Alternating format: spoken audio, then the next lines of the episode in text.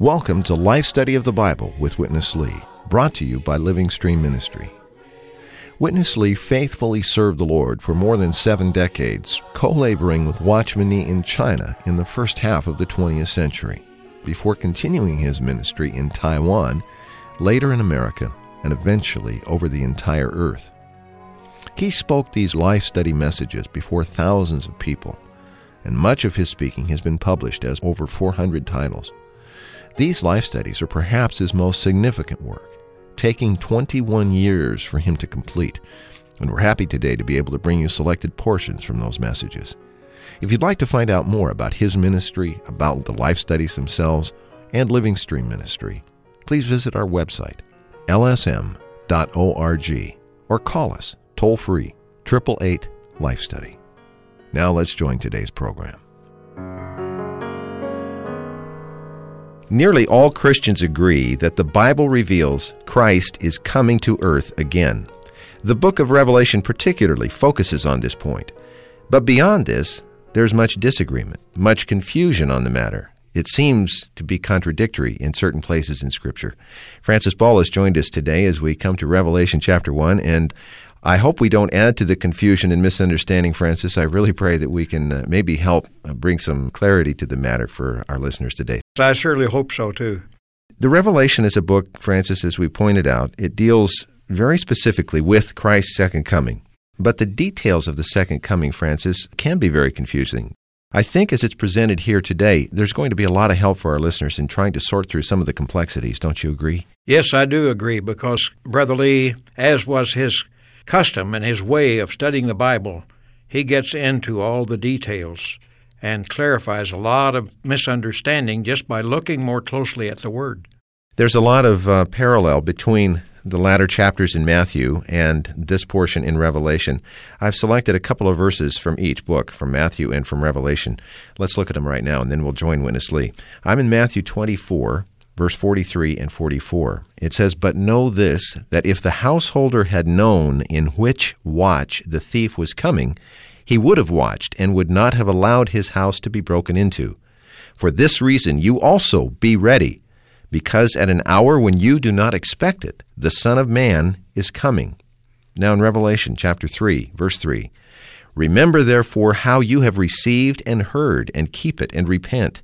If therefore you will not watch, I will come as a thief, and you shall by no means know at what hour I will come upon you. Now, chapter 1, verse 7 Behold, he comes with the clouds, and every eye will see him, even those who pierced him, and all the tribes of the land will mourn over him. Yes, amen. Uh, Francis, how can he come as a thief secretly and yet openly so that all see him? That seems a, a paradox here, doesn't it? It does seem a paradox, and I believe that's what we're going to see unraveled with our brother speaking today. Well, let's join him right now. We all know that the book of Revelation covers the second coming of Christ very much. Throughout the years, we have studied this one thing upon the shoulders of so many students of the second coming. We thank God for all the foregoing teachers. And we are grateful to them because whatever we see, we see upon their shoulders. If we are going to understand the second coming of Christ, we have to look into the Bible and we also have to look into their reference books. Then we could see the whole view of the full situation then you will be fully convinced that Christ's coming has two aspects the secret aspect and the open aspect. We firstly have to see the secret aspect. Both in Matthew and in Revelation, we are told that Christ will come as a thief. No thief would come openly, publicly announcing his coming. The Lord said, be watchful. Because you don't know when will be the time that your Lord will come back. So in Revelation, twice he warned his saints I am coming. I will come as a thief. So you have to be watchful. When will he come as a thief? Secretly? Nobody can tell. It's unknown. And they place in the cloud to the air. In reading the Bible, we have to be very careful. The cloud is related to Lord's coming back. Even in Matthew 24, even in 26, when the Lord Jesus talked to the high priest, he told him, You will see the Son of Man coming on the cloud. Firstly, the Lord will come in the cloud. That means he will be concealed with the cloud, or still secret in the cloud. And eventually, it has the second aspect that the Lord will come on the cloud, upon the cloud. Firstly, in the cloud, secondly, upon the cloud. Then, in the air, he will rapture all the Christians left, mainly in the Great Tribulation. Then, there in the air, Christ will set up his judgment seat to judge all the saved ones for reward or punishment. Well, Francis, if we put all of these verses together, we clearly can see that the Lord's coming has to have two aspects a secret aspect where he comes as a thief, and then openly when he comes for all eyes to see. Uh, but the rapture is even more complicated, I think, than the Lord's coming. The majority of the believers are raptured to the air to the judgment seat of Christ. We saw this matter of the judgment seat of Christ relating to the believers in Matthew. We got quite a few phone calls, Francis. Maybe you could elaborate on it a bit more for us once again. Well, this is a problem that Bible students have uh, wrestled with a lot in the past. And one of the things that helps so much in this ministry is to dive into the little detailed things that are in the Bible that really open up these things. And in this case, we have a cloud mentioned in both aspects his secret aspect and his open aspect. But there's a little two letter word that really makes the difference. One, he is in the cloud, the next time he is on the cloud. But this makes a world of difference and really opens up the fact that there are two aspects to his coming.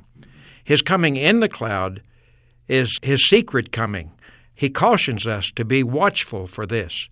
All of us who are loving the Lord now, we should be watchful, expecting the Lord will come. He even promises us that if we're the watchful ones, we'll see Him even as the morning star. That means we'll get an early view of Him. And so the judgment seat of Christ is going to be the spot to which we'll all be brought when the Lord comes in the cloud in the air and there we'll be uh, either approved because of our living Christ during this age and because of our preparation inwardly through transformation and through conformation to Him, we will be prepared to uh, be with Him there. And that judgment seat of Christ will be the determining spot. We have to look at a couple of verses because in Romans chapter 14, in verse 10, it says, We all will stand before the judgment seat of Christ. He's talking about all Christians now. Right. And he's talking about the judgment seat of Christ. Mm-hmm. He's not talking about the judgment of God. All the unbelievers will go there eventually. Right. But then also in 2 Corinthians chapter 5, he mentions again in verse 10 there, we must all be manifested before the judgment seat of Christ. So, this use of the term judgment seat of Christ applies to all of us believers. We are not going to be judged now regarding our salvation. That is settled. But there's another aspect, and that aspect is going to be settled at the judgment seat of Christ. And I think we'll hear some more from this in the next session that Brother Lee gives us. Well, that's where we're going right now. We have, of course, uh, seen the matter of selection regarding our salvation, our eternal destiny, and our selection is firm and secure. But as we're going to see, and as you were just uh, alluding to, there's a second selection that has to do not with our salvation, not with our eternal destiny to be with the Lord, but as to our participation in a promised reward. Let's join Witness Lee once again. After the Lord comes to the air, he will take all the saints to there, and there he will do the second selection. The first selection in eternity past was for salvation. And the second selection in the air at the judgment seat of Christ will be for reward. We all have been selected for salvation. But whether we will get the reward or not, we have to pass through the second selection at the judgment seat of Christ. After that, he will put the negative ones to some place to suffer the discipline. Then he will bring the positive ones down to the earth. And these positive ones will become his army. By this time, he will be no more in the cloud, but upon the cloud. So you see, there will be at least two steps. The first step, Christ will leave the throne in the heavens, wrapped in the cloud, coming down to the air, and stay there. This secret coming actually is a kind of reward to the watching believers. He promised us if we are watchful, if we are waiting for his coming by watching, he will appear to us as a morning star. This is a promise of reward. But if we are sloppy, we surely will miss the morning star. We may see the sun, but that would not be so good. I say again, the Christ will leave his throne in the heavens, wrapped in the cloud, coming down to there. They should transfer before the great tribulation. So there will be a period of time between his coming down to there and his coming down to the earth. I dare not to say exactly how long, but anyhow, sometime there in the air, he will finish the rapture of the saints and he will do the judgment at his judgment seat over all the saints to select the overcomers and to bring them all as his army to come down to the earth to fight against the army of the Antichrist. Francis, I think most believers view the coming of Christ as something that takes place in a brief moment of time. But the picture that we're getting here is of something much more gradual or progressive, might be a way to describe it, with different aspects.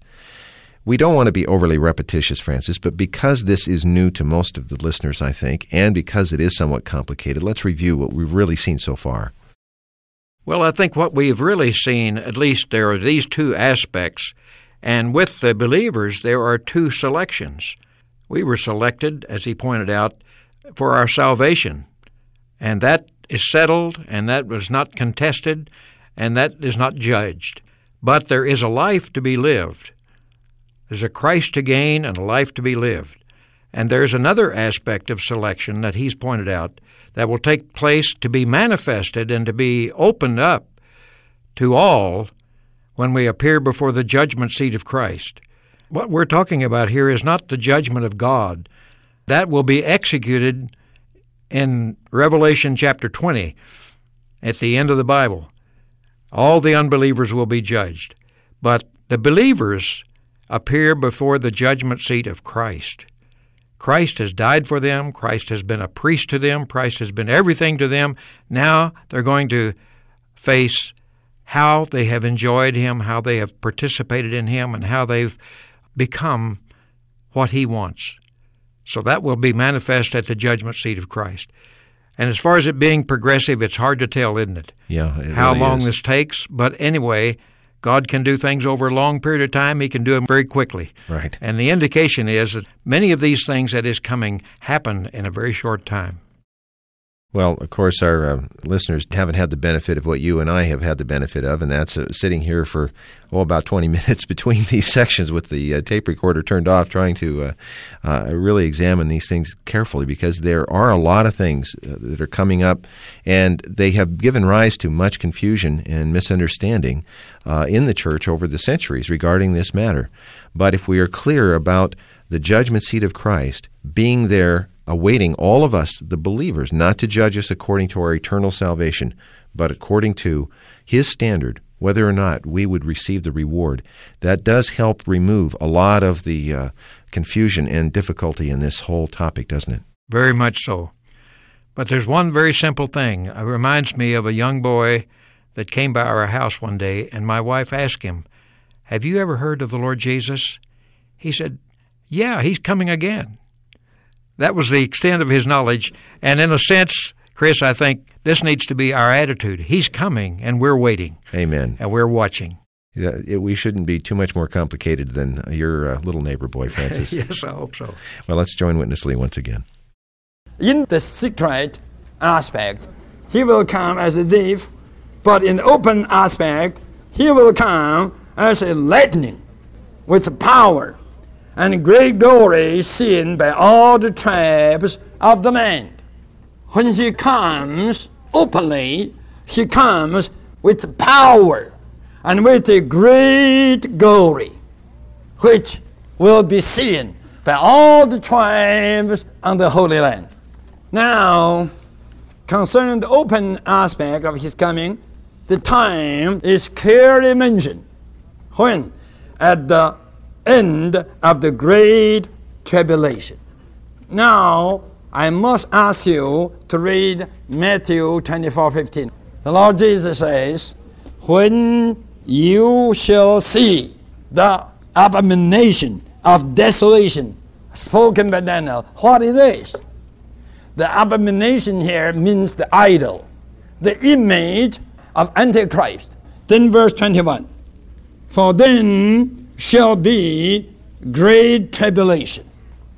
Now you can see when the great tribulation will start. By the time when the Antichrist will set up his image as an idol in the temple, forcing people to worship him, the great tribulation will start by that time. Now, by this, you can see the Lord's open coming will not be before the Great Tribulation. The Lord's open coming must be somewhat after the start of the Great Tribulation. When He comes openly, He will come with the overcoming saints to fight against the Antichrist and his army at Armageddon. Armageddon will be place that all the worldly forces will be gathered together. That will be the time of the Lord's open coming. And that will be also the place for the Lord's open coming. And that will show you also the purpose that the Lord will come back openly to judge the worldly forces to wipe all the fighting factors from this earth. Well, I do believe thus far we might be clear about his coming. We are not just picking up mere teachings, mere doctrines, or vain doctrines concerning the so called second advent, but we are here studying the heart desire of the Lord. His heart desire is to get a group of overcomers, watching and overcoming for his coming back. Well, Francis, referring to the secret aspect of the Lord's coming, the Bible is clear No man knows the day or the hour. We read that both in Matthew and also in Revelation. But there are some clear indications, again, both in Matthew and in Revelation, that the open coming does give us some clear signals, some definite cues, time cues, as to when it will be. He will be coming openly from the air to the earth and bringing his army with him. Francis, say a little bit about this aspect, the open aspect of his coming. Well, this open aspect is something I would say is uh, not very clear to too many people that believe in the Lord because they don't expect to have any portion in it. And that's true. We do thank the Lord for this. But we have to remember that God is righteous. God is also the judging God, and he will defeat the enemy to the uttermost. Satan will be destroyed, and all that he's coming for in that end with his army, which are all the overcomers of his believers that come with him, that will destroy the enemy and destroy all that he's done to try to uh, destroy Israel and to destroy God's people. So, at that war of Armageddon, he will be there to destroy them and rid the earth of them, that is, his enemy. So, the intention of Christ's coming is to uh, rid the earth of everything evil and that opposed him and that will be a severe, severe judgment. That will be the end of the whole age. But, praise the Lord, we believers will be raptured at the beginning of the tribulation, near the beginning. But this will all transpire at the end, and we will be with the Lord as his overcomers there to help him to fight this battle to put the enemy out of the picture, to destroy him forever less than a year ago uh, with uh, some of the others uh, from Living Stream here. We were in Israel. We were at, uh, I remember being on the little Mount Megiddo that is at the uh, one upper end of the valley of uh, Megiddo where this battle, Armageddon, and this judgment takes place. And it's a, it's a vast open area and to try to stand there and visualize with the armies, the great armies of the world all gathered there together while the righteous king executes his judgment. It was uh, an awesome sight then. And as you said, we hope to be there in that army, arrayed with him during the victorious part of that uh, whole event and not in any way suffering during that time. These are monumental things in uh, the divine revelation. I'm very grateful, Francis. We have the help of the life study to, uh, to get us through it. Thank you for your help today. Uh, thank you for this opportunity to fellowship in these big matters. Yeah, they are that. This book is really the revelation of Jesus Christ. It's the testimony of Jesus. And Ron Kangas encouraged us on the very first day of our life study not to be lost and caught off by these other things uh, and so many of the interesting and fascinating things in Revelation. But the real center and focus of this book is really Jesus himself. Amen. Well, uh, we're out of time. Let me point out to you before we go our toll free number invites you to call uh, we would love to fellowship with you over these points and to get your uh, uh, responses, your questions. Our number is 1 888 Life Study. That's 888 543 3788. For Francis Ball today, I'm Chris Wild. Thank you for listening. Dear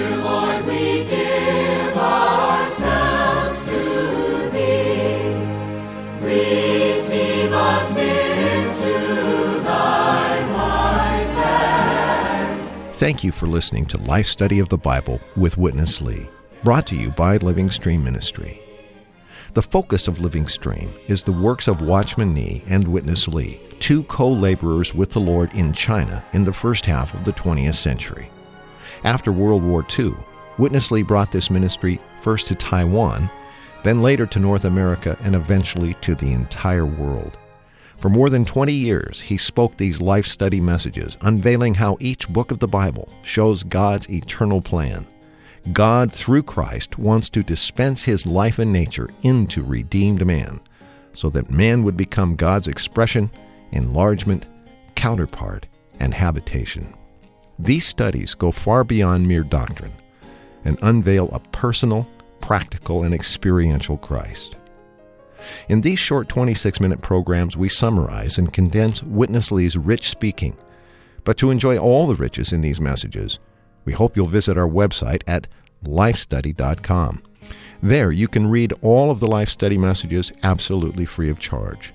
You can even create your own life study reading schedule or download more Life Study audio programs just like this one, and all at no cost.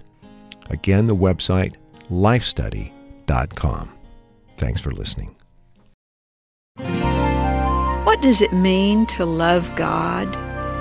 For in pouring out this ointment on my body, she has done it for my burial. Wherever this gospel is proclaimed in the whole world, what this woman has done shall also be told. Matthew 26, verses 12 and 13.